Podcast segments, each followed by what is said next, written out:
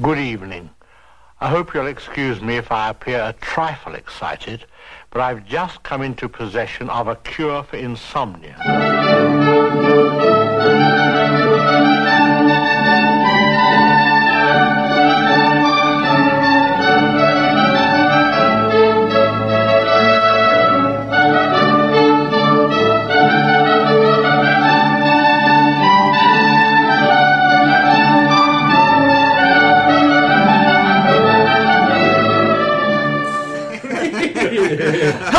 And welcome to the Good Trash Genre Cast, where a bunch of guys gather around a table. We talk about the movies that ordinarily you'd never see in a film studies course, and we're actually probably going to be still talking about movies you'll not talk about in a film studies course at least for the next 20 years or so. But we're doing a little anti-trash, so there'll be no diehards, there'll be no Gremlins or Ghostbusters uh, this month. To be looking at artsy fartsy films, and we're going to be doing some analysis. But we're going to do kind of that genre adjacent or popular culture kind of zeitgeist kind of movies. Uh, and this week we're looking at a little film called Only God Forgives. It's the follow up to The Great Drive, uh, starring the Gauze and also uh, directed by Nicholas Winding Refn. But before we do that, we've got to do some introductions. So starting across the table, the man who is so cool, he is Miles Davis. If you would, sir. That's good. My name is Don Stewart, and uh, if peeing your pants is cool, I'm Miles Davis. it's cool to pee your pants. Stay here as long as you can.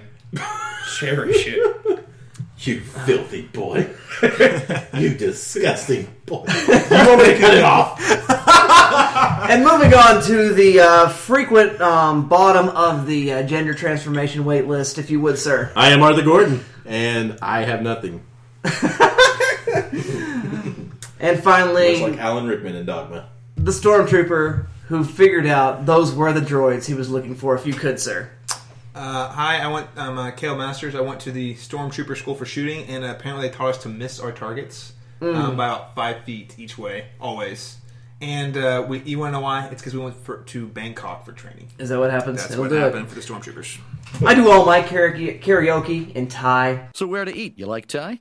Thai good. You like shirt? My name's Dustin Sells, and I'm so glad to be with you all. Thank you all uh, for introducing yourselves. We're going to talk about a movie called Only God Forgives. We need to have a synopsis. I don't know if the synopsis is necessary because um, I don't know if there's plot holes or the plot itself is a hole. We'll find out. Um, the voice of the cinema, Mr. Arthur Gordon, if you would, sir. Julian, a drug smuggler thriving in Bangkok's criminal underworld, sees his life get even more complicated when his mother compels him to find and kill whoever is responsible for his brother's recent death.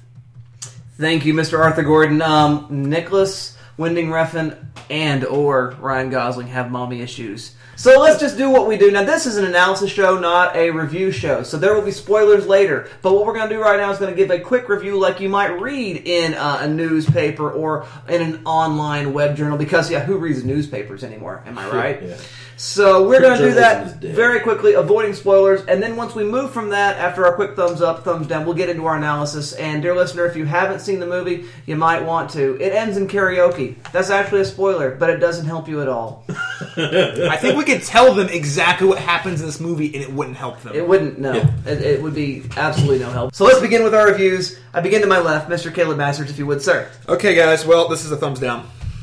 Uh, this is a, a movie that has a lot of really interesting things going for. There are a lot of really interesting ideas uh, in place. Cinematography is different. However, I really like it. It's beautiful. Um, whether it's effective or not, well, it's a different story. Um, acting, oh yeah, I love the guys, but is it effective? Yeah, I don't know. It, there's a lot of things in this movie that are really cool. Uh, the use of color is brilliant.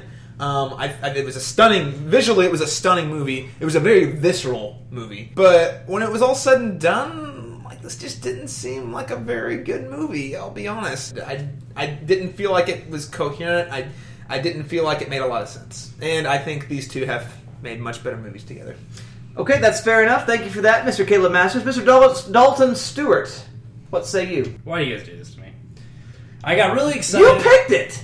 I got really excited. I, I thought to myself, "This good trash, eh, rather Anti-trash. anti-trash, is a great idea. The good trash genre cast needs anti-trash pumped into its its veins. And what better way to get us started than looking at one, finishing our 2013 year in review by looking at some some quote artistic films that came out this year. Now, granted, I knew going in, Only God Forgives was not well received. However, I like a lot of things that are not well received. I really like the other films of Nicholas Winding Refn that I've seen, uh, those being Drive and Bronson, um, his two most uh, Western, or I, I should say, uh, American, English speaking friendly, I should say, uh, after the Pusher trilogy, um, and not counting uh, Valhalla Rising, which, you know, I don't think really has any speaking of any kind, so anybody can watch it. Six lines.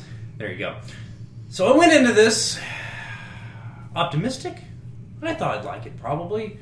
And as I got started, I thought, okay, I can see why people didn't like this, but I, I think it's gonna, I think it's gonna be okay. it, it- it wasn't okay. Um, I like things about this film. That fight scene, oh my god, that fight scene! Wow, wowie, wowie, wow. That's that's something else. Really, it's one of the the most uh, uh, amazing, realistic, you know, very uh, bleak and realistic fight scenes I think I've ever seen. Uh, I really love uh, the use of color again, bringing in his neon lighting from Drive. I think it, it really, I mean, because from the word go, literally go, which is the first line of this film, uh, this film feels very seedy. Uh, you feel uh, you are part of this uh, criminal underworld in Bangkok. Um, Is it more of the glossy grit that we saw in Maniac? Would you say that's fair? parts, parts. I, I'd say I'd. I'd say we get an even mix, or, rather, I'd say we get both. If not, you know, probably not an even mix, but I'd say we get a little bit of both. Uh, but yeah, he does I, glossy grit. I remember I was talking about that in Ma- Maniac. Uh, that, you know, we mentioned that was something we liked about Drive when discussing Maniac, and I think he does bring that here. Uh, you know, a couple thousand miles to the uh, east, but. Uh, or west, I guess, if we're coming from California, which is where Drive took place. Anyway, I really wanted to like it. I really did, and I, as Caleb said, there are things about it that I like. The sound mixing really stuck out, which is not something I, I pick up on Yeah. very often. But man, really good in this. Well, thank you for that very reserved and um, you know uh, candy coated opinion, Dalton Stewart. We appreciate I that. started with the things I liked. Mr. Hey, Arthur. hey, you know what? what? At least it didn't have a voiceover. There is that. There is that. Mr. Arthur Gordon, what say you, sir? You guys are hitting on the right thing. I mean, there are parts. The parts are greater than the whole here. The cinematography and the music and the scoring, I think, are all phenomenal. The sound mixing, I didn't catch it till tonight uh, as much, but in that last little sequence with the mom, where you know her voice is farther away and it's the camera's not on her, and those types of things are really, really spot on. My And, sound uh, system. You're Is welcome. that, is that hit the 2.1 stereo mix? uh, regardless, I I knew what I was getting myself into, and I wasn't a big fan of Valhalla Rising. Not because it's a bad movie, but it's not my type of movie. Um, and this one, more than probably any film we've done outside of Days of Heaven, is is art house cinema 101. Mm-hmm. The the cutting, the lack of dialogue, the pacing, um, the colors, the way it's shot, everything about it, it just screams art house. Whether it's good or not as an art house film, I I don't really know that I can make that judgment based off I haven't seen that much art house cinema. But I think it's just a very polarizing film, and when its initial reaction at Cannes, I think proved that when half the people booed it and half the people stood up and applauded it. And watching it again tonight, that last sequence, there are things that definitely stuck out to me again uh, that prove this worthy of discussion. And I think there is something here, but I don't know. I'm, I'm on the fence on this one. I think.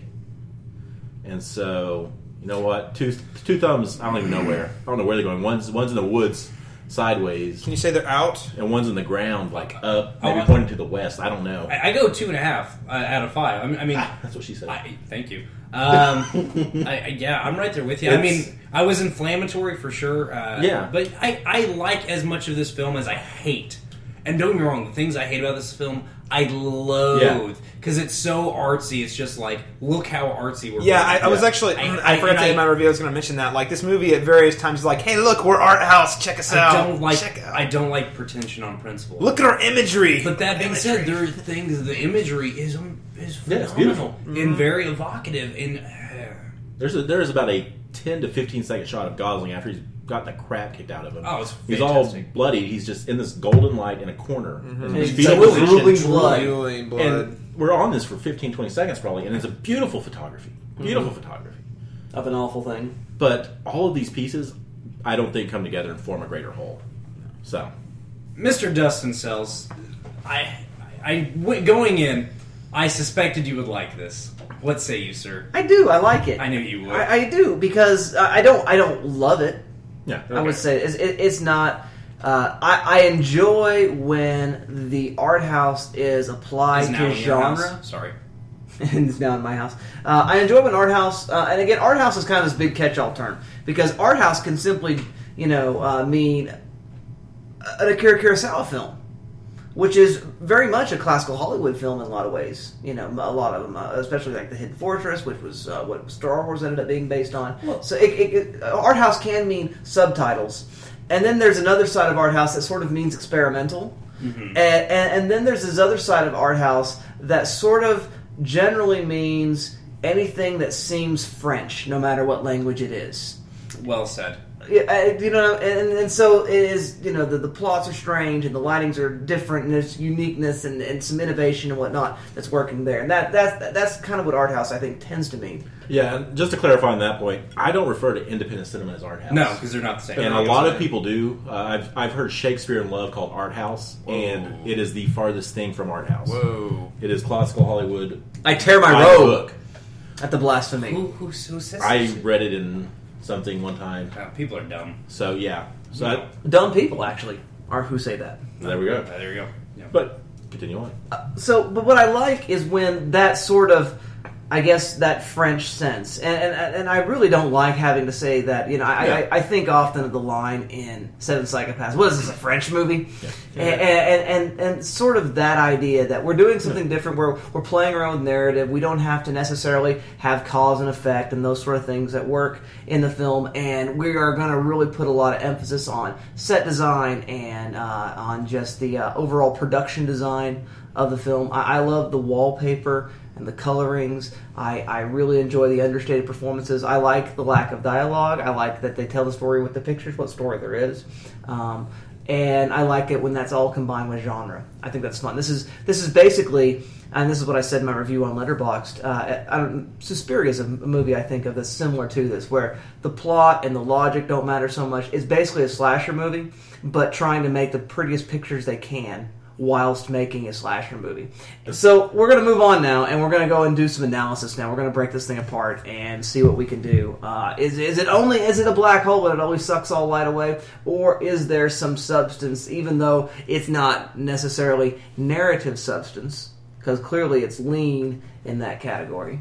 And uh, we'll discuss what we can find therein. I ask you first, Mr. Arthur Gordon, what say you, sir? I'm going to go ahead and apologize in advance because I feel like my analysis took a very only God forgives route, in that I don't know that it's as uh, coherent as I had originally intended when I set out to write. So if so you're only just you know you're if it gets weird, I apologize. um, um, I believe this movie is full of spiritual symbolism, and there's definitely a reading there. I feel this movie is very layered and ripe for discussion, but I understand why it received poor reviews. There are two interesting things to take away from Only God Forgives. The first is the film's commentary on violence. I believe it can be looked at culturally and cinematically. Uh, the other thing to take away is how the violence that Julian inflicts is based out of his repressed sexual activity. What little information we can gather about Julian's character is very interesting. He has a very questionable relationship with his mother. He can't seem to properly perform in relationships due to the relationship with his mother, and he shows a moral code and a mercy and a grace that is completely absent from the rest of the family members that we meet of his. Uh, we also know that Julian is not opposed to breaking the law or getting his hands dirty. Uh, he runs a fight club, and he also runs drugs, deals drugs, makes drugs. I'm not quite sure. Drugs are involved. I don't think anyone's sure. Both of these avenues seem to be a cathartic release for Julian. Uh, with one area of his life being repressed, he begins to act out to try and receive fulfillment in the other areas, with the main area of repression being in the bedroom.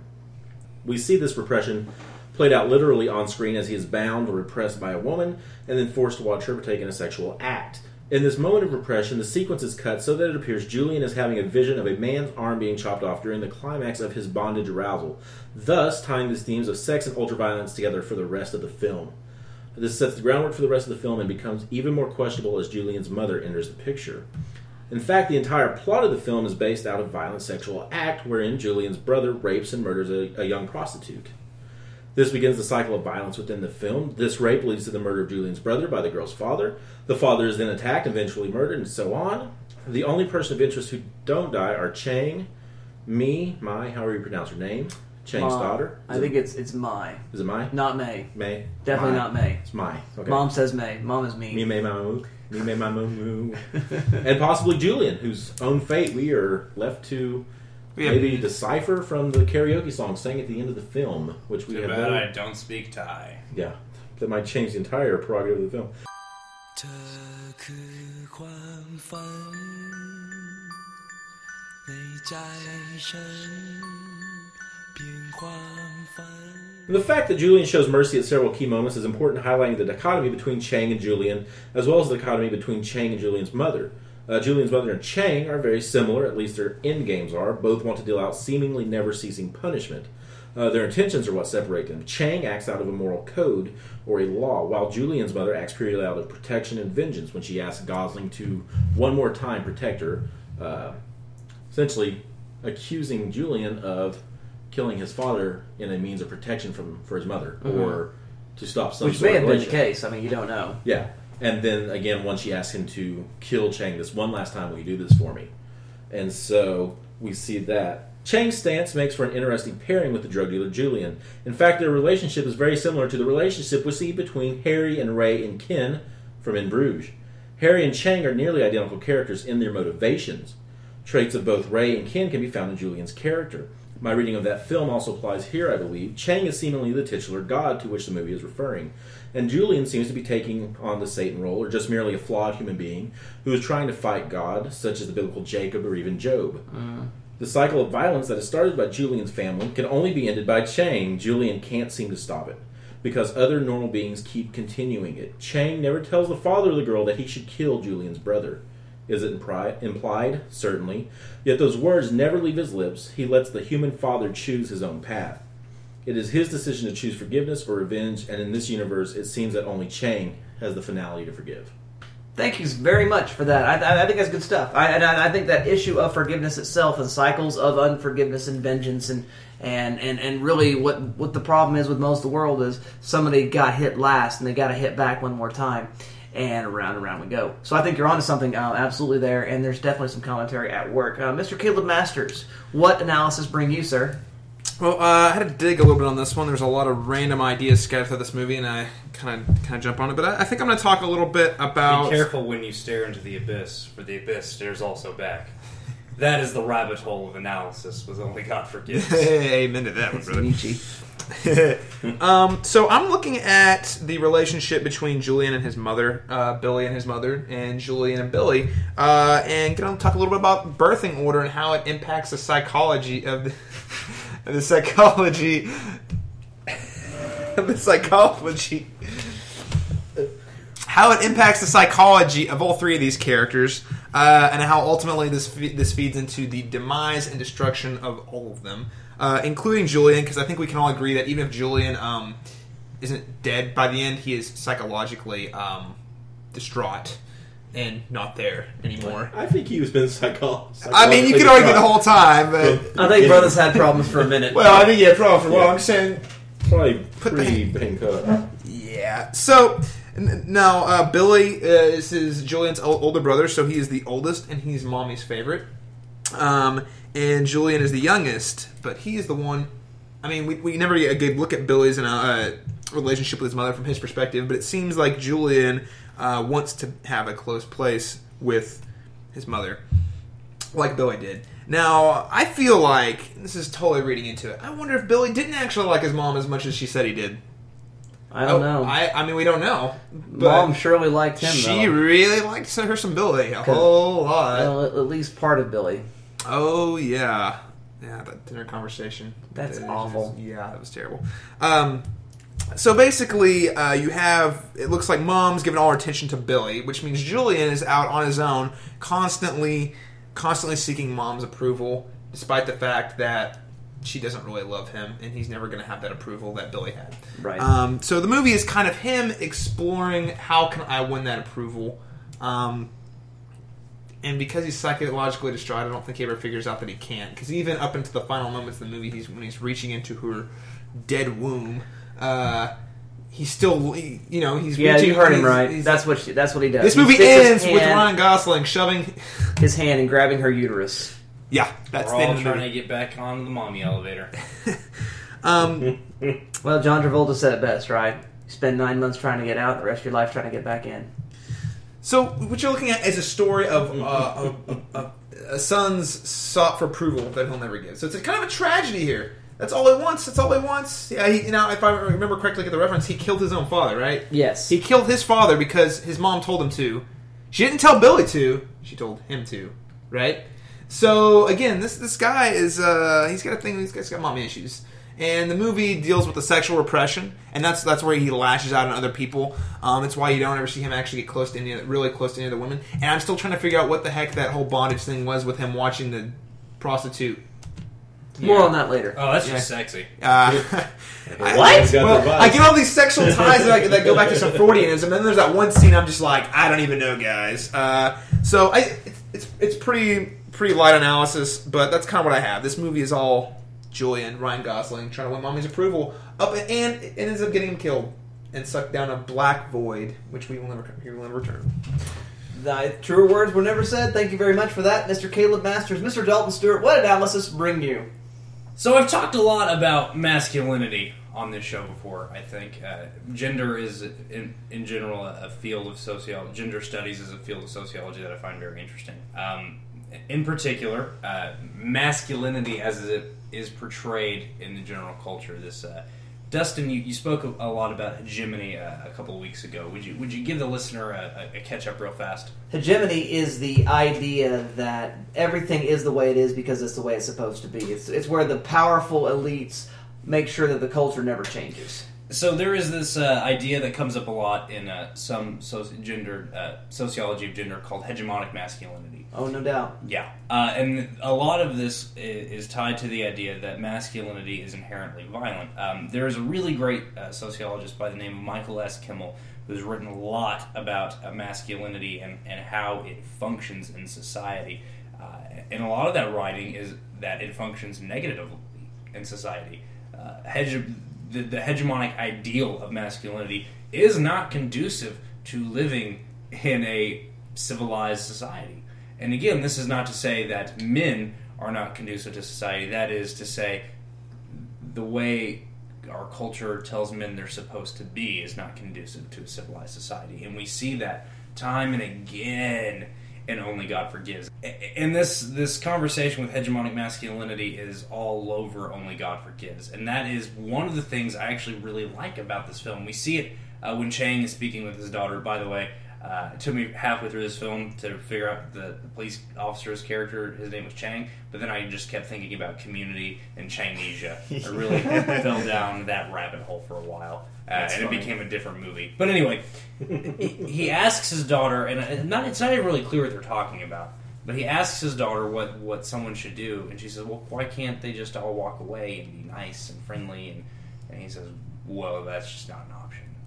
Then how do you know that they're not going to do something? You know, Right. Basically, laying the groundwork for the entire driving action of this film, which is only God forgives.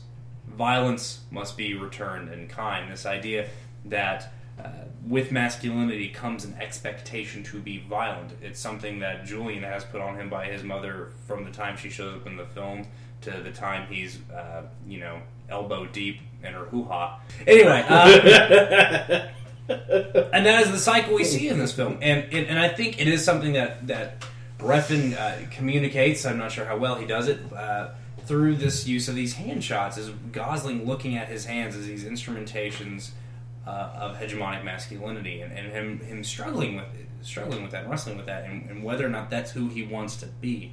Uh, he continues to choose to be that, but but there is this question of whether or not he, he wants to be that person, and, and I think that's something that's very interesting here, uh, and, and only God forgives is these cycles of violence, this this expectation to be violent. Uh, it's something that really struck me, and again, we, we talk about Chang offering uh, to the uh, the father of the girl that Billy murdered. Um, you know, I'm going to leave you alone. It's your call. What you're what are you going to do? Of course he kills him because that is what the expectation is to do. Now, why, why does Chang be like, "Oh, what did you do that for? I didn't tell you to do that," and then cut his hand off? Fuck Chang. That is the stupidest character that has ever been in a film. I, I hate that character so much. I detest it So obnoxious. Hate that character. No, makes zero sense. Not a lick. Not a. mm. But anyway. Maybe as some sort of arbiter of good. No, because he's an asshole. He's not even this arbiter of morality. He's just a douche. And I don't. Sorry. Got back, got off track. Let me get back on track. Again, more of that, you know, sugar coated, you know, very reserved um, Judgment that I'm so known for. provisional court sort of review you give. which yeah. is what I'm, you know, really known for is my my moderate opinion, my very moderate opinion. Um, but Chang does represent this specter of violence and, and- and violence as as a cultural uh, constant, and, that is, and, and I think Gosling here represents this this desire to break away from that that again the hegemonic ideal of what masculinity means. So, uh, as we've all talked about, it's very easy to get lost in the rabbit hole of only God forgives. But that was my lifeline throughout was uh, looking at uh, its depiction of violence and how that relates to uh, the expectations we have for men. One final note uh, that I forgot to mention in my review: uh, Is there a better way to vilify Kristin Scott Thomas without her? Uh, like, let's just have a scene where she violates all language taboos and uses every slur that you're not supposed to say. Right. Let's just have her, you know, just go down the list of sexual and racial uh, things that somebody can say that you're not supposed to say, because that'll make it really clear that she's a real bitch. And that won't that be fun? God, so obnoxious, so obnoxious. Show, don't tell me, Jesus. Well, thank you. I, you know, I, I I think you may be the only person who's guilty of uh, accusing this film of being a more tell than show, though, with no more lines than it has in it. Well, that's the problem. With the one thing, I mean, the one character is the female character. the right? one, the one character who has a lot of lines has a lot of shitty lines. Yeah. That's true. to, to be very blunt about it, is she's she is a very poorly with in a film full of poorly drawn characters. She's the most crude. She's the most clearly drawn and also the most crudely drawn. And, and the reason why she's most drawn, um, I think, and it, it comes back into some of my review. Did you guys happen to notice to whom the film was dedicated? Some guy. Alejandro Jodorowsky, uh, who is uh, uh, uh, a former surrealist, actually member, sort of, of a surrealist association with Andre Breton. I mean, one of the few people who have any kind of connection to historical surrealism ever. Uh, they were part of this whole Panique movement. Him and this other guy called Arrabal. others- Like Dogma ninety five. it, it was a thing. I mean, he's Chilean by way of uh, Germany. I know, right? Weird, but he made these surrealistic films. Uh, several of them, uh, I have the entire collection. Uh, one of them is Santa Sangre. Santa Sangre is this movie uh, uh, that's basically sort of a Hitchcock thriller. Uh, with uh, a lot of a, a lot more deeply connected surrealism in it, and I mentioned uh, Suspiria, which is this sort of surreal version, dream logic version of the slasher. And, and really, what I want to talk about with this particular film is how it is absolutely a love letter to the surrealist movement, uh, and also to this particular one of the last living um, surrealists, if you could call, and that's of course a debatable thing, uh, Jodorowsky. And so you have all the surrealist tropes. First of all, you have an entire Oedipal complex working, kills his father, obviously humping his mama. And uh, that's all connected there. It's the entire Oedipus story. So that's all there. The violence of the eyeballs, of course, the great moment in all surrealist film is that very first scene in Un Chien Andalou where the razor blade is drawn across an eye. And so you have violence against eyeballs. But you also have throughout the film one of the great themes of all surrealism is this sort of frustrated desire where you want to do something but you are prevented from acting upon it, and that's exactly what uh, Gaz's character has. He's he's tied down in a chair. Uh, she's getting pleasure. He's not. Uh, all later on in the this, the the weird you know room two thirty seven scene, uh, there is th- this the action that's happening where he's involved in her receiving pleasure, but he's not receiving any himself also. So it's still this kind of frustrated desire that is uh, consistently at work in the film. The dream logic where one scene leading to the next scene does not necessarily make sense. It's calling back much of Argento's Surrealistico, which was this sort of Italian version of surrealism, which meant lots of funny colored lights and him and Mario Bava did tons of that uh, all over uh, their films, which were trying to, you know, kind of uh, evoke surrealism without necessarily being part of the movement.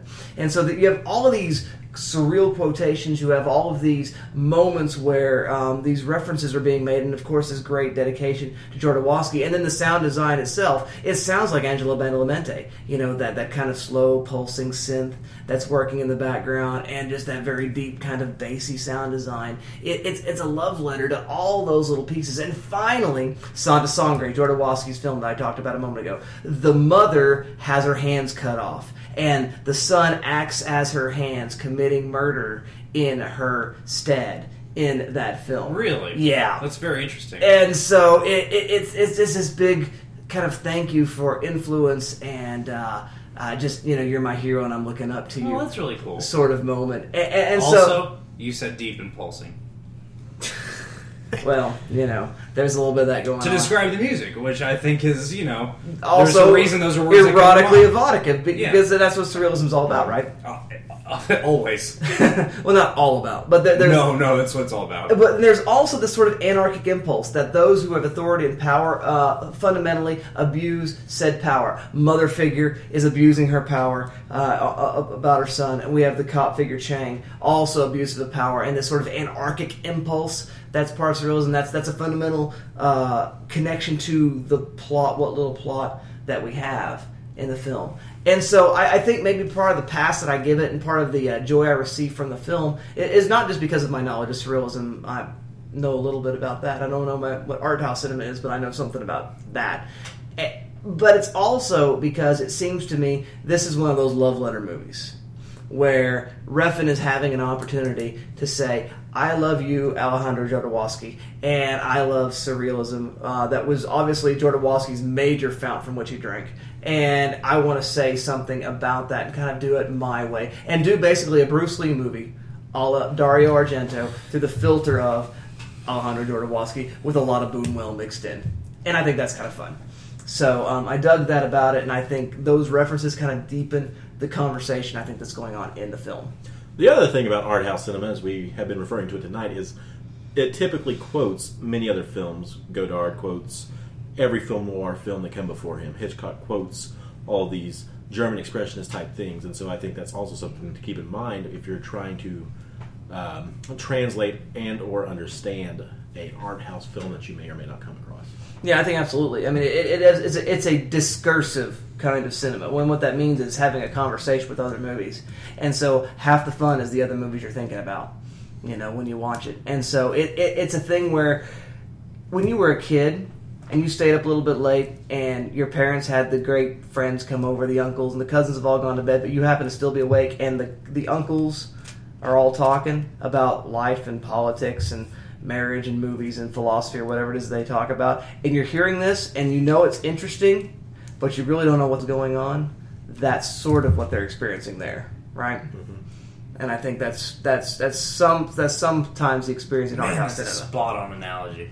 That's ooh, I like that a lot. And as you get older or more experienced and you know more of the movies, you would oh, so that's the connection, mm-hmm. and so we do the Pee Wee Herman thing, right? Connect the dots, la la la la, and it makes a little better sense. All right, gentlemen, I really like those analyses. I think this movie's got something to say. Um, we may or may not want it to uh, survive the final verdict, but clearly there's some conversation to be had. So now, gentlemen, I ask you the question of all questions: the shelf or trash? Else or instead, I ask you, Dalton Stewart. Stream it. I'm not gonna trash this one. Um, because if you're a, a, a Refn fan, uh, if you're a ref, you know a Refn completist, you definitely need to see this one. Uh, not just because it's his most recent, uh, because I think there's a conversation with Drive and a conversation with Valhalla Rising. Uh, not even having seen that movie, just knowing its reputation. Um, I would say else you should watch again. You know, don't run out to see this one. Don't make this be your starting point for Refn or Danish film or films that take place in Thailand or films with Thai language or films with karaoke scenes or films with swords or your starting point for art house cinema or your starting point for 2013 films or your starting point for Ryan Gosling films or your yeah or your starting point for films with shots of hands. You can barbecue it, boil it, broil it, bake it, saute it. There's um shrimp kebabs, shrimp creole, shrimp gumbo, pan fried, deep fried, stir fried. There's pineapple shrimp, uh, lemon shrimp, coconut shrimp, pepper shrimp, shrimp soup, shrimp stew, shrimp salad, shrimp and potatoes, shrimp burger, shrimp sandwich. That's that's about it. This should be, this is again yeah pro film watchers only. Um, but I, I think it's an interesting film, and, and there is enough good going on that uh, you know uh, that's worth checking out. I, I would say else you should check out Drive. Duh. I mean, what have we been talking about for a half an hour? Certainly not only God forgives. Um, if you're interested in, in watching a, a cop and a criminal kind of go head to head, a much more conventional uh, film uh, you could check out is American Gangster, which is a film I like quite a bit. Uh, Ridley Scott film starring uh, Russell Crowe and Denzel Washington. One I, I really like a lot. I need to revisit it actually. I, I'm a pretty big fan of that. Um, also, I, I would recommend if, you, if you're in the mood for some Southeast Asian gangster fare from 2013, check out a film I watched uh, this week called Drug War, directed by Johnny To, which is a, a really uh, a fun film that I've been hearing a lot about and wanted to catch up with, so I did. And uh, I think there's a lot of similar things about violence and duty going on here, although that one was produced partially in mainland China, so it's a little less transgressive. But uh, Very good. lots of you know, there's an infinite amount of films you could pair with. Only God Forgives, really. There, there are, there are. Uh, I think that's absolutely true. Uh, Mr. Caleb Masters, what say you? Shell for trash, else or instead? You know, yeah, stream it. I mean, I put, I, I you know, I marked trash originally, but there's enough, there's enough value here that it's worth watching if you've seen Refn's other. I mean, if you, you're going through the Refn back catalog, you got to watch this. I mean, this is most contemporary, and I think it poses a lot of questions that his other movies don't quite get to. Um, most of the ones I've seen. So stream it for Refn fans. Uh, stream for, if you're trying to get more into art house stuff, I guess. But you're, you know, like you're you're- slowly weaning yourself out of the mainstream. You're getting you're digging a little deeper. This is, I guess, this is not the artiest thing. This is not French cinema, but maybe. But honestly, otherwise, though, please don't. It, it, it's it's not worth your time. I mean, for all the reasons Dalton just said, this is not worth your time. Instead, drive. Dalton already said. Uh, Psycho. We want to get into some of the mommy, daddy stuff, uh, and then also includes Bates Motel, which I haven't finished yet. But really, that that show gets a lot more into what you know all the, all the things we thought about what was going on between them. Yeah, that show actually does it. So it's pretty fascinating in that, in that sense. Um, with uh, repressed sexuality, mothers, sons, and stuff like that. Uh, Bangkok Dangerous. Why? Because it's in Bangkok. it's a heck of a lot more fun in this movie. Best title ever. That's what I got. Thank you, Mr. Caleb Masters. What do you say, Mr. Arthur Gordon? Shell for trash, else or instead? I'm going to echo both of these gentlemen. I'm going to say stream it. Uh, certainly, if you're for all the reasons they said, if you're a Refn fan, if you need to finish the catalog, if if that's your forte, stream it.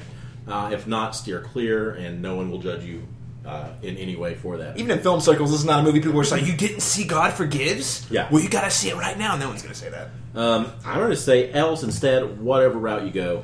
Uh, you watched Dredd from 2012. We got similar aesthetic choices uh, with the lighting, the staging. Uh, Dredd is more accessible and more enjoyable.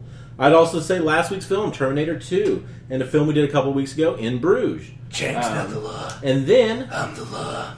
I'd also say Tarantino's oeuvre, if we're going to be arty here. The entirety thereof. Yeah, I choose all these films because they're all having this conversation about violence in film and violence in society. And I think that is something that Only God Forgives is hitting on, but I don't think its argument is fully formed, coherent, or well realized. Fair enough. Fair enough. Thank you, Mr. Arthur Gordon. Dustin Sells.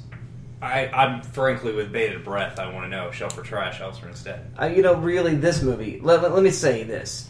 My review, I, I referenced, I name dropped like nobody's business a bunch of stuff, and I talked about a bunch of references. If you were listening to that review and you knew what I was Analysis.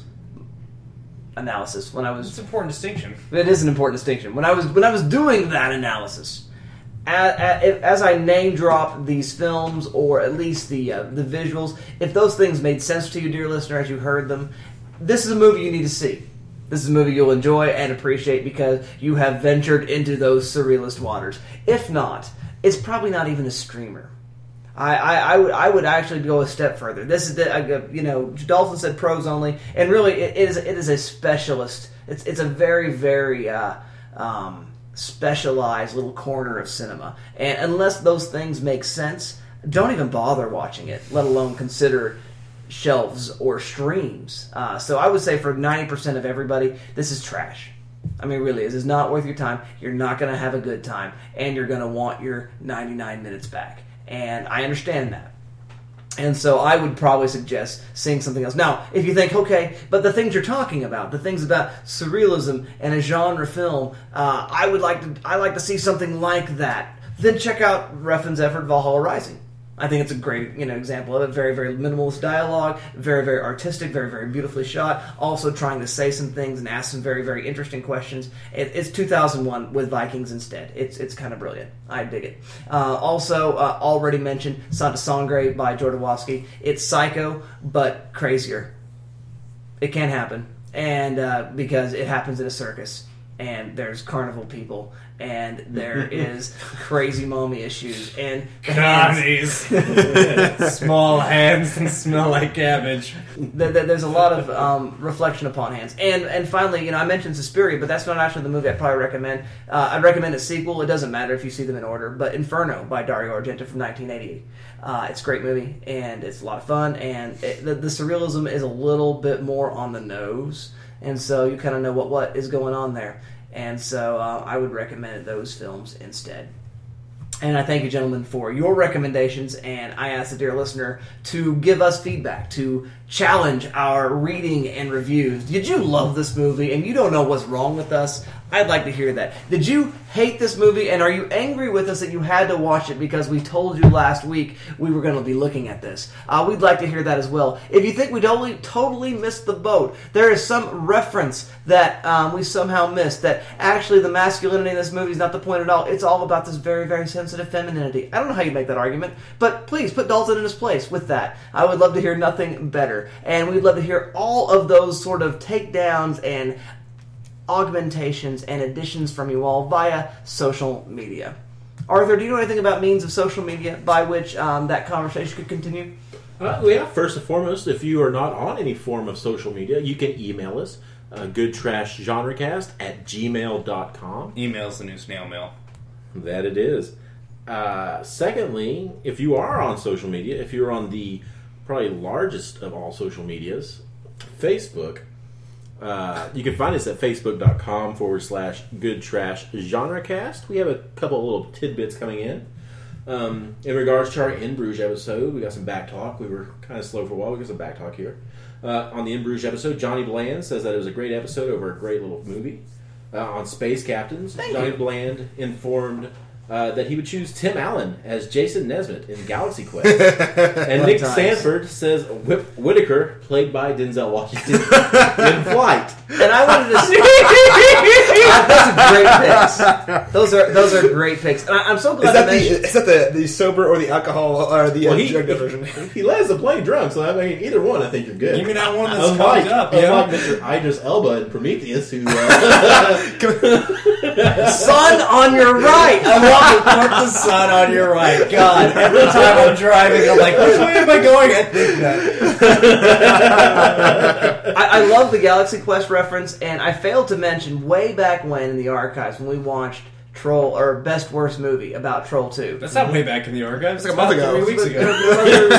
it seems like forever. It's about December eight though. weeks, I'd say. Oh, God. And I, I, I want to say, I, I think we failed to mention probably the best possible pairing, which is Galaxy Quest With Troll 2? with with, with Best Worst Movie. oh my god, yeah. Are you? I mean, are you Holy kidding crap, me? Yeah, that is that's right. that is B movie through and through. That's Well, it, no, it's, it's a- all about fandom. It's all Yeah, about this yeah, crazy, yeah, yeah, yeah, yeah. wacky culture that gets We- formed around. Loving something that's not good. yeah. and, and I, I just thought, man, that that is the movie for that. Thank you for that. But By Grabthar's hammer, by the sons of Worvan, I shall avenge you.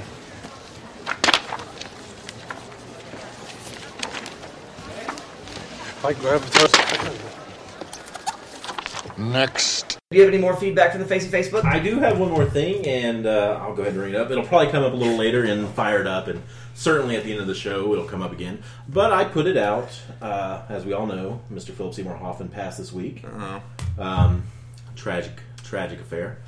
Um, but I put, you know, I put out. We like to send our our uh, condolences to the family, and, and I asked our, our dear listener, what are some of memorable performances for Mister uh, Hoffman? And so uh, I started off. I mentioned his roles and his bit roles, but he still does a fine job in both Red Dragon and Moneyball. He is a highlight of those films. Uh, his performances in Doubt and Capote have always stuck with me as well. Uh, Nick Sanford mentioned Twister, Capote, Doubt, and The Master, and mentioned that Man is not an animal. Sorry, I love. I just love listening to his his voice in that movie. And he mentioned that his role in Mission Impossible 3 is underrated because he can be manipulative and sadistic. Oh, I think his his role in, in, in my three is incredible. I love that he plays such a great. He has so much fun in that role. It's ridiculous. You I love a, it. a girlfriend, a wife. I'm gonna hurt her.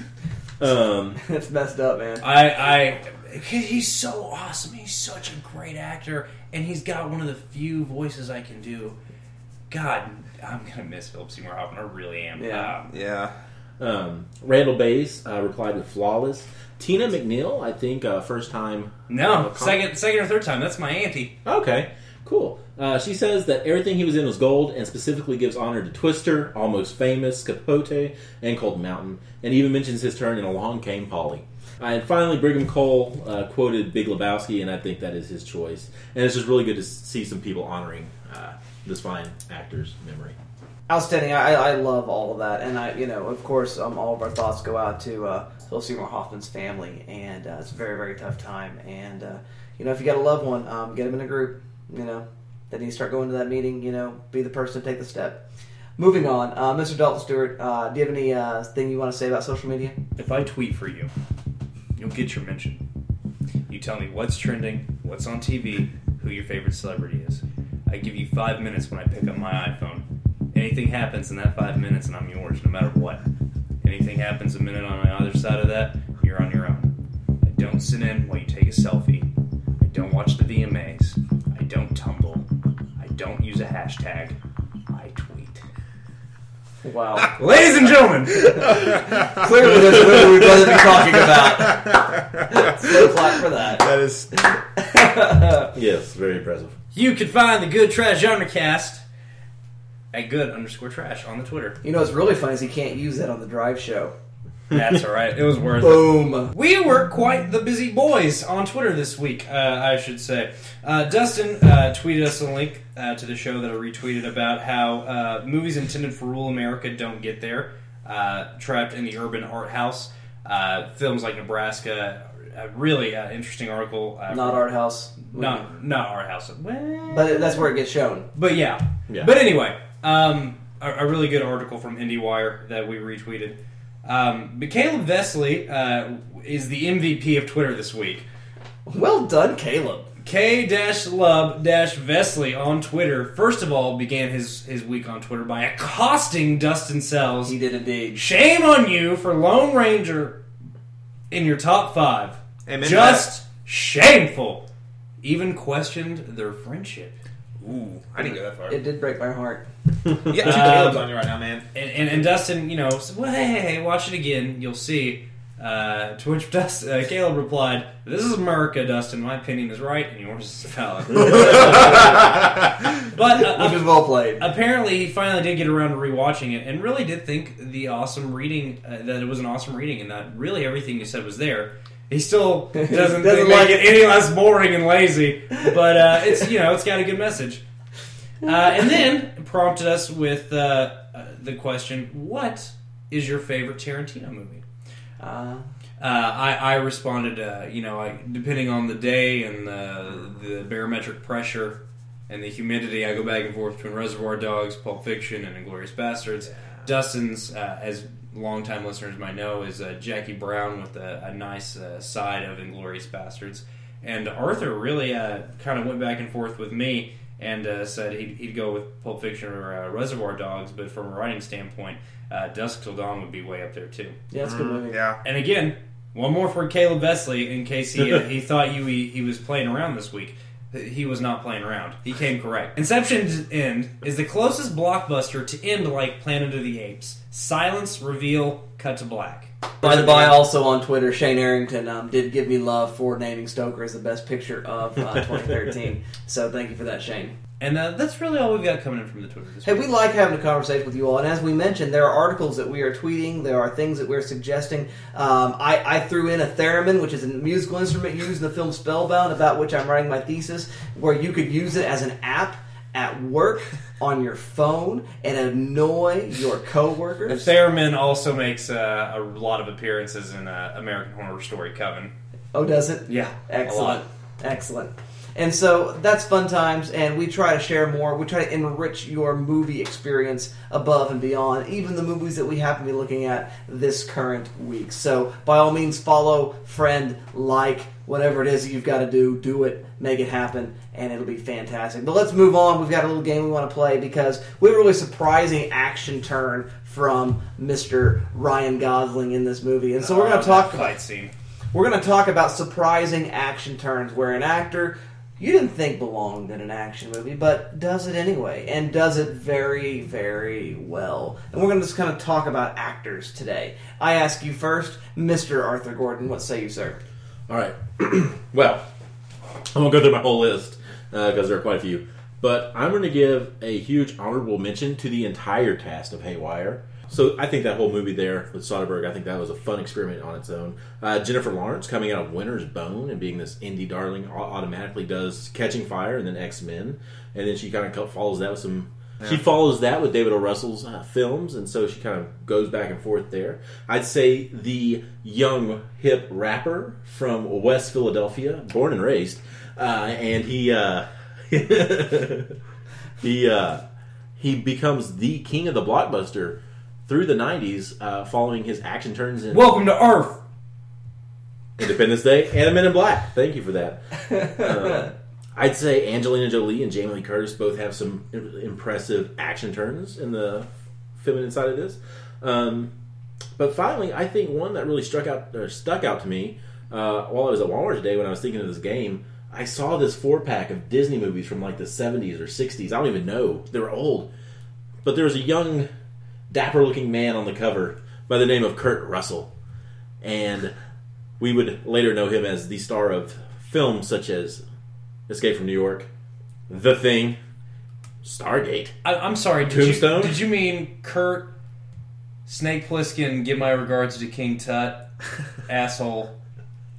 Russell And hell's That coming Kurt with Russell. him. And hell's coming with him. Yeah. Kurt Russell. Yeah, Yeah, that one. the Disney boy became an action horror action yeah, icon. Just yeah, a, a genre film icon. And so I think maybe more than any of these others on my list, I think that might be a very surprising turn. He's a champ. Well played, Mr. Arthur Gordon. What say you, Mr. Caleb Masters? Um, you know, I just came up with another one. So you can cut this out. that So you gotta cut that out. Um, okay, I got I got a couple. Uh, first off, let's go off uh, shout off to Mr. Ruffalo who has done a ton of indie movies, and then all of a sudden, hey, he's the Hulk. What's up? Awesome. Um, very, and he is an excellent Bruce Banner, by the way. Oh, yeah. Um, Johnny Depp, Pirates of the Caribbean. Whoever thought Johnny Depp uh, playing in all these really oddball movies would play it turn out to be the funniest and highlight of a pirate movie?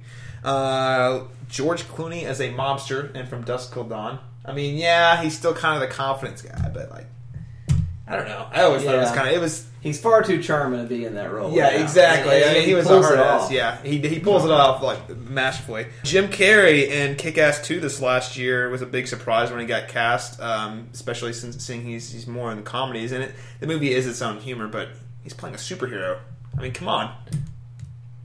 Uh, I think that's all I got. Thank you, Mr. Caleb Masters. I appreciate that so much. Mr. Dalton Stewart, what picks bring you? Well, I want to I want to start with uh, a soon to be, uh, but uh, on his way to being, I should say, uh, Chris Pratt, probably best known as Andy Dwyer on Parks and Recreation, but uh, been a working actor for years.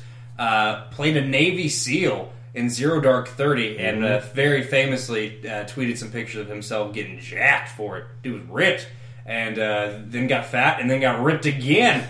Uh, for uh, this summer's Guardians of the Galaxy, which I'm Yep. really excited about, and I think he's got that right blend of uh, good sense of humor, uh, on-screen presence and uh, general charisma that I think is really going to make him a, a standout action star.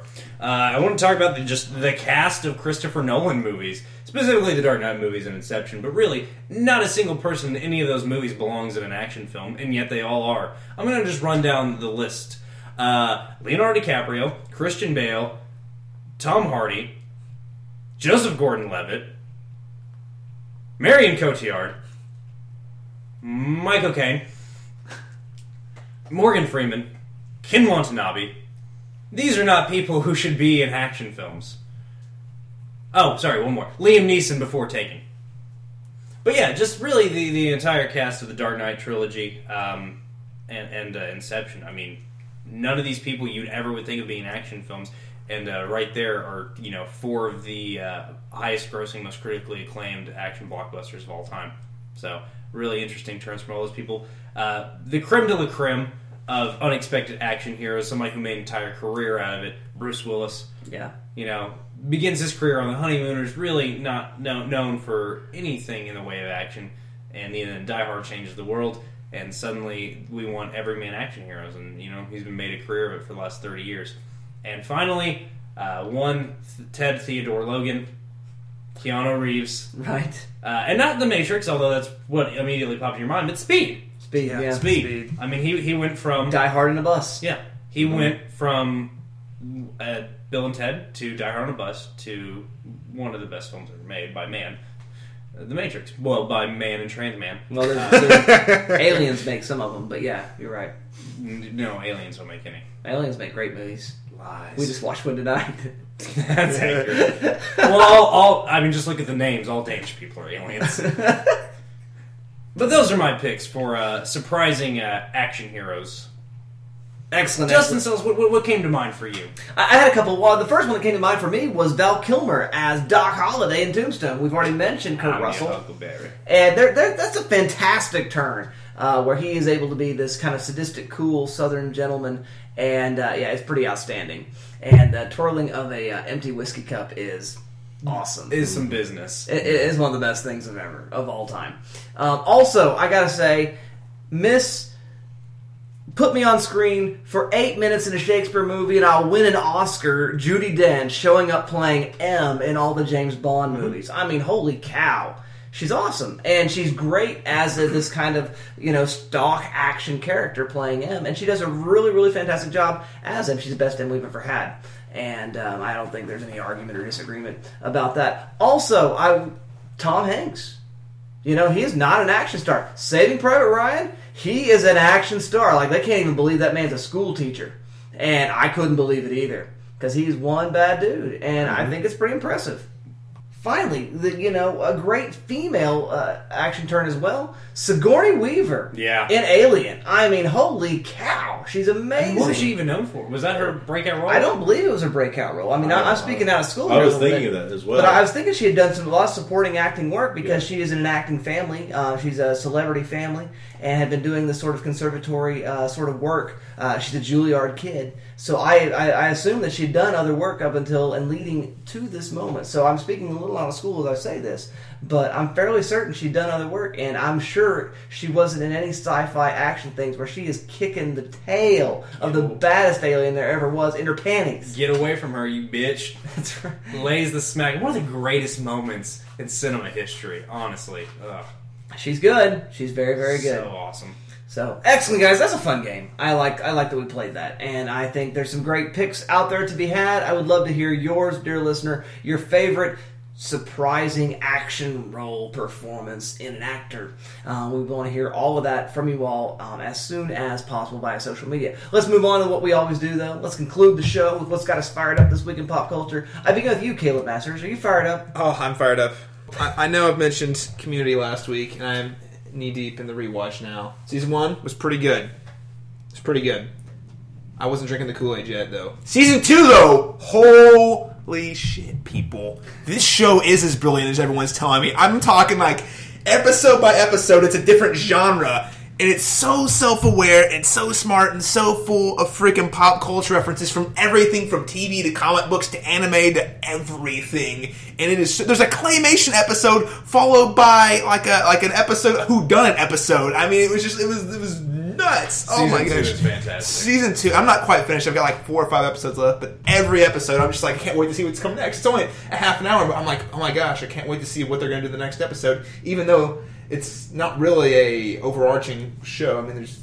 Anyway, so I'm drinking the Kool Aid now, people, and uh, I know I talked about it last week, but I am really excited about this show this week, and I can't wait to see season three, pretend season four didn't exist, and then watch the current season. So, um, there's that, uh, and the Lego Movie is hitting theaters this weekend, and my, my inner like six year old to nine year old to twelve year old.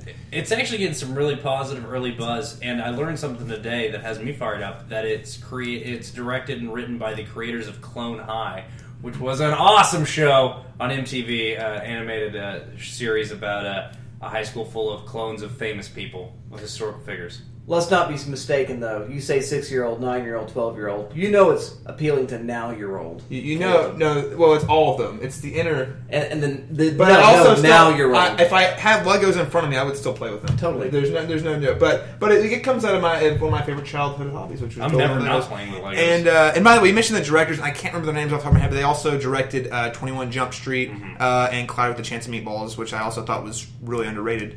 Um, so it's in good hands. It looks good. Yeah, it's getting super positive buzz. Looks like a lot of fun. It looks like a great family movie and uh, a movie that I, I I haven't been this excited about an anime movie since Toy Story 3. So Makes me wish I had some kids. No, no, it doesn't. uh, and that is what has me fired up this week. Dustin. Thank you, Mr. Caleb Masters. I ask you now, Mr. Arthur Gordon. What say you, sir? You know what? I will just hop on that Lego train because I am super, super excited about what's going to be happening. Hey, I was sold with the initial trailers, but what guaranteed that I will be in a theater tomorrow watching this film is when I found out that Will Arnett is playing Batman, and I Illusions, Alfred. Bruce Wayne. Who's illusions, Alfred. He's an awesome guy. Told you I'd make it. Told you I'd make it first time. Pop, poop, First try. I am. Yeah, I don't know that I've been more excited about a movie in a while. Um, secondly, uh, me and Mr. Masters, we went and saw Monument Men uh, last night. The new uh, George Clooney ensemble historical piece from the writing team that gave us Argo. Fine movie. You know what? It's it's solid fare. It's what you'd expect it to be. I enjoyed it a lot. I laughed a lot. And so, yeah, you know what? There are some pacing issues. There are some tone issues, but it's about what you could expect. If you don't go in with higher expectations than what you think that ensemble piece would be, you're you're good. Pacing and tone issues. Just like my business time. some other just random movie and pop culture news. Evangeline Lilly is uh, being eyed as the possible female lead uh, for Ant Man, and I can't say that I'm upset by that. No. Um, and that just She's to great. harken back to our game, Paul Rudd will may soon be one of those guys that does the action thing. Like, we- we- Might be the next time we do this game. Uh, the next thing is uh, Seth Rogen, Evan Goldberg, and Breaking Bad writer Sam Catlin are adapting the comic series Preacher for a run on AMC. That is breaking news today. Uh, and finally, Wow. I am getting more and more excited about the Grand Budapest Hotel opening in March. I didn't from need- director Wes Anderson. that trailer does not need to tell you it's a Wes Anderson film. No. That- so that's what's got me fired up. I'm Excellent, excellent. Thank you for those things, Mr. Arthur Gordon, Mr. Dalton Stewart. Uh, I I got a couple. Uh, this week I picked up uh, Saga Volume 1, which is the uh, comic book series follow up, Brian K. Vaughan's follow up to his comic series, Y the Last Man, which is uh, one of my. Oh, just a great series. Love it to pieces. Uh, Saga, I'm very excited about it, is uh, his space opera, uh, his self declared space opera. So I'm pretty excited to read that. I haven't started it yet.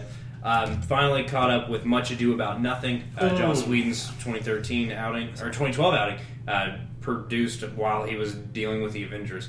A lot of fun, cute. I, I mean, it, it just reminds you why the Bard is still talked about. You know, 600 years later, uh, 500 years later. And, Billy uh, could write. Billy could write, and there's no more natural teaming than him and Joss. I mean, really, two two wordsmiths separated by several hundred years that really just have a, a knack for human interaction and, and dialogue.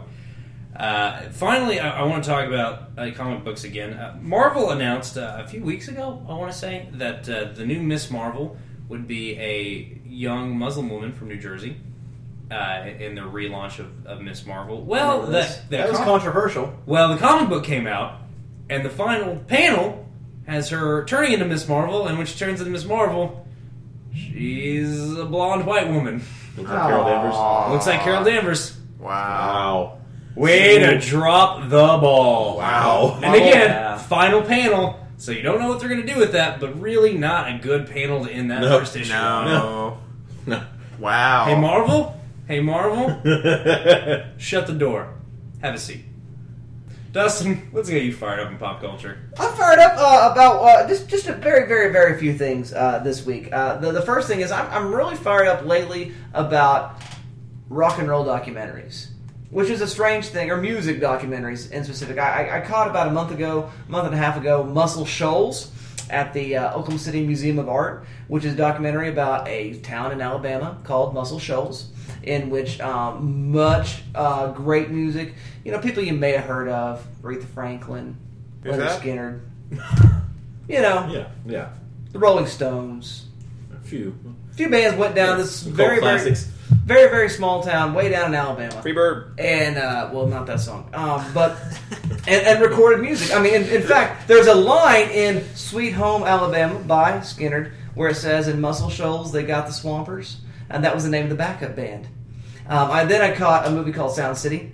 Uh, which is Dave Grohl's Yeah. movie uh, Yeah. about a, a recording studio in Los Angeles. Why don't you just go find the soundboard? Uh, right. And everybody played there. Uh, Nirvana. I mean, just everybody. It's great. Uh, Nine Inch Nails, etc.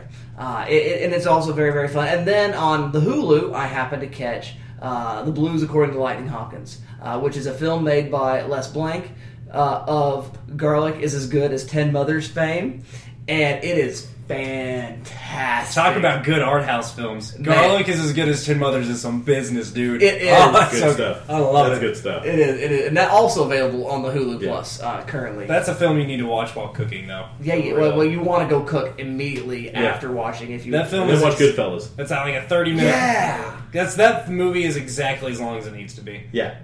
Oh, that's awesome. It's good times. stuff. the Blues Core and Lightning Hopkins is about the same length. Uh, it's actually a, a, a compilation of a couple Lightning Hopkins bits, uh, but it, it's it's really really solid, and I, I love it very much. And you know, you need some more rock and roll documentaries in your life. Um, Give Me Shelter is on the list. Uh, I haven't actually ever caught it, and I got to watch Spinal Tap again because Spinal you know there's one note that goes to eleven.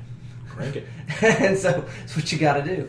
So that's what's got me fired up this week in pop culture. I'm so glad you guys are also fired up this week. So let's talk about what we're going to look at next week, dear listener. Next week, we are going to be looking at a uh, foreign film uh, set in Southeast Asia all over again, but it's going to be a bit of a documentary, but it's an art film documentary, Art Trash, nominated this year for an Academy Award for Best Documentary. We're going to be looking at The Act of Killing.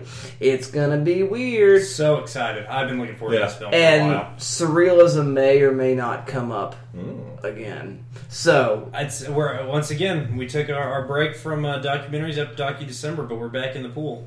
and so we're going to be looking at that next week. We want you to take a chance to look at that and uh, let us know what you think. And again, it's just you'll know something about this category that usually they say list of best documentaries. You go, what's that? That's when you get up and make some popcorn. Take this. right. And this time you'll care a little bit, perhaps, at least Yeah. about one of the horses in the race And it's, or fish. It's pretty exciting because Netflix has four of the documentary nominees streaming right now, and that's pretty interesting. for Let's them. hear the list, Arthur.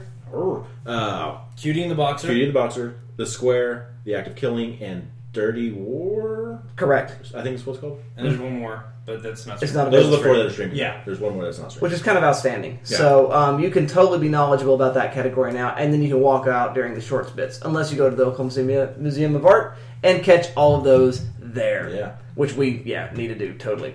So until next time, dear listener, we thank you so much for listening. Again, we want to give our condolences to the family of Philip Seymour Hoffman, and we give our outro to him this week in dedication. This is for you, Phil. What do you do? I do many, many things. I am a writer, a doctor, a nuclear physicist, a theoretical philosopher. But above all, I am a man. Hopelessly inquisitive man, just like you. What happened to you? But Ruben, I'm in a situation here. We have to leave now. Well, no, can we stay a couple more minutes? But dude, no. This is serious. I just sharted. I don't know what that means. I tried to fart and a little shit came out. I just sharted. All right, now let's go. Because we are uncool.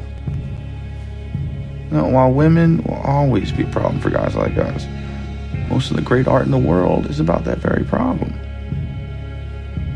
Good looking people, they got no spine. Their art never lasts. And they get the girls. But we're smarter.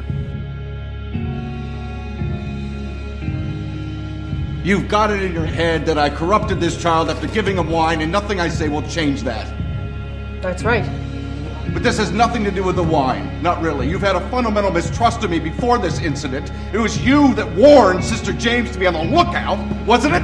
That's true. So you admit it! Certainly. Why? I know people.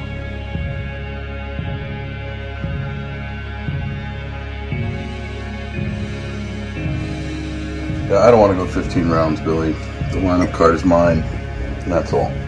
Okay, lineup card is definitely yours. I'm just saying you can't start paying it first. Well, I am starting him at first. I don't think so. He plays for Detroit now.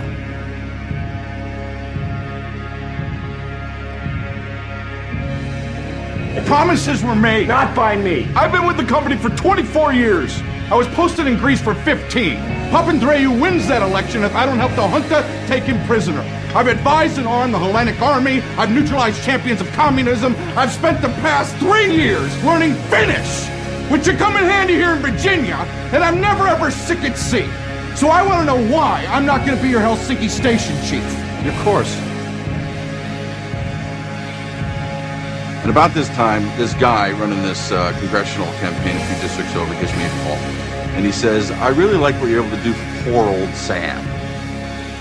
But let's face it, he's a goner. Why don't you come work for me? What did I do? Well, Stephen, this is where you and I are different. I told Sam about the call. And Sam says to me, Paul, if you think this other guy's got a chance at winning and he can pay you more than anything I can afford, and if it's what you feel you need to do, then I won't get in your way. And I say, Sam, you took a chance on me and hired me when I was even more of a nobody than you are. So I'd be damned if I'm going to jump ship just because the shit hits the fan.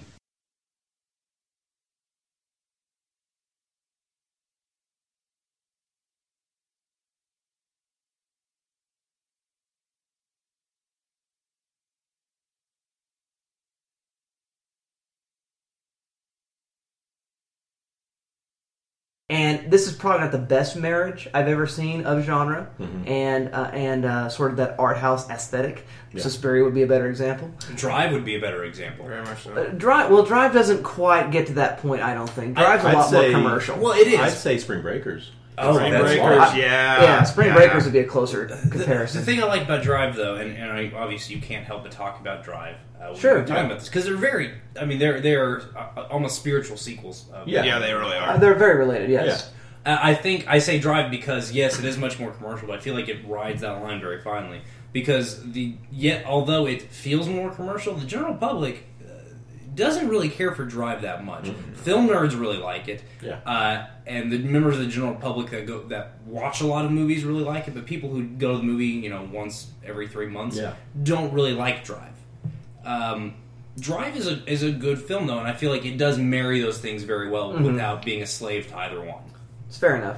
And again, going back to my Letterboxd review, if you don't like Drive, and I think it's what Arthur said in his review, if you don't like Drive, this is not for you. Oh, you're gonna hate it. And, and I would say even further, if you don't like Suspiria or don't know what that means, Stay then away. you should go someplace else. This is this is not for you. Now, I love Valhalla Rising. I think it's fantastic. I like Valhalla Rising quite a lot more than this film. Mm-hmm. It, it is 2001 with Vikings, and I think it's fantastic. Yeah, this is not a jumping off point for Refn or art house cinema, Yeah. or Yeah. for or, or really anything. This this this is this is like advanced level stuff. Don't don't start here. Yeah. Well, and, and my, my, my thought is that Drive is a movie that I don't know Drives? Well, drives That It's- has a plot that had- moves. Yeah, well, there's that. But I mean, that that movie was always a movie that felt while while being more commercial and more mainstream, always felt arty, but like more naturally. This movie feels like it's almost forced. Uh, at least for me, on times like check this out, guys. We're art house. We're Drive. It just was.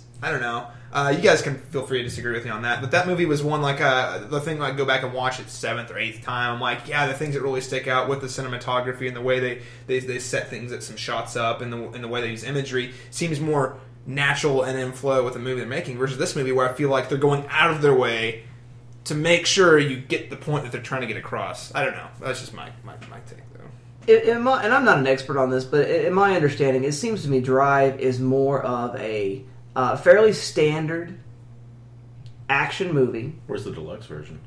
with less lines. It was a deluxe. I like that It- with, with less lines, and so it's more it's more visual than that. So there's there's one little artistic thing there, and the other thing is that they just put a lot more effort in the actual photography and production design. I'm- but other than that, it's pretty much I think very very mainstream. Well, the thing that I'm thinking of is the thing that this film does very obnoxiously is uh, a, a thing that is quote very French. When, when, when you think of art film, as Dustin said, a French film, regardless of the language, uh, we're, we're- we're a tight shot on Dustin's face, and then we we cut to uh, a t- tight shot of Dustin's face in the kitchen. Cut to Arthur in a field of wheat.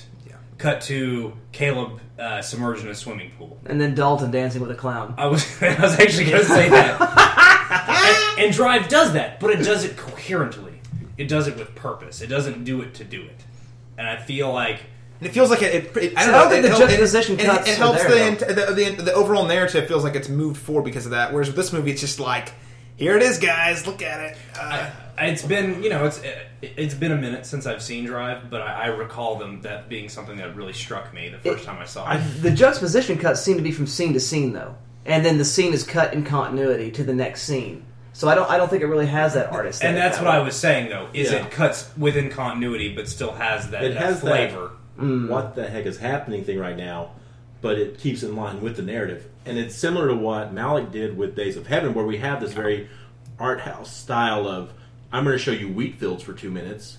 Mhm. I don't know if this has a p- purpose for the narrative, or even Sean Penn's Into the Wild. We see similar uh, photography things happening. Sure. And I think that's what's happening in Drive. I think Dalton's hitting it. I think there was a very smooth integration of Yeah. these art house techniques that we're what we're calling art house techniques. The thing that Godard's doing, the thing that Truffaut's doing, and I think that's what Dalton's trying to. I, I think, yeah, I just I figured out how to put words to it. Even in Days of Heaven, which is a film that you will call I'm not wild about, but I, I still liked things about, uh, and in Drive and in Into the Wild, the art uh, serves the characters. It serves the story. Right. It Yeah. serves the narrative. The point it is serves story. it serves the theme. It serves the tone. Right. And something like Only God Forgives, or uh, you know, any parody of art film, all of those things I just mentioned serve the art, Correct. and the artist. And so that that's where my categories would come in. So I would say that Only God Forgives is an art house film, but I would say Days of Heaven, Into the Wild, and uh, uh, Drive are Yeah. highest middle brow, perhaps, but they're just commercial films. And I, I, I Oh, would say a strong word. I, I would say just because something is cohesive doesn't mean it's commercial. But yes, I think we agree on that. I think. Sorry. No, go ahead. My last, my last thought on this. I think the other thing that we're forgetting about Drive is that it's got Ryan Gosling in it, Mhm. and that completely Makes changes the way we ref- we keep referring to it as a commercial film. But if you put anybody in there that's not Ryan Gosling, who is a hot up and comer at the time this movie comes out, that people want to go see, I think you have a completely different film. At least a different view of the film.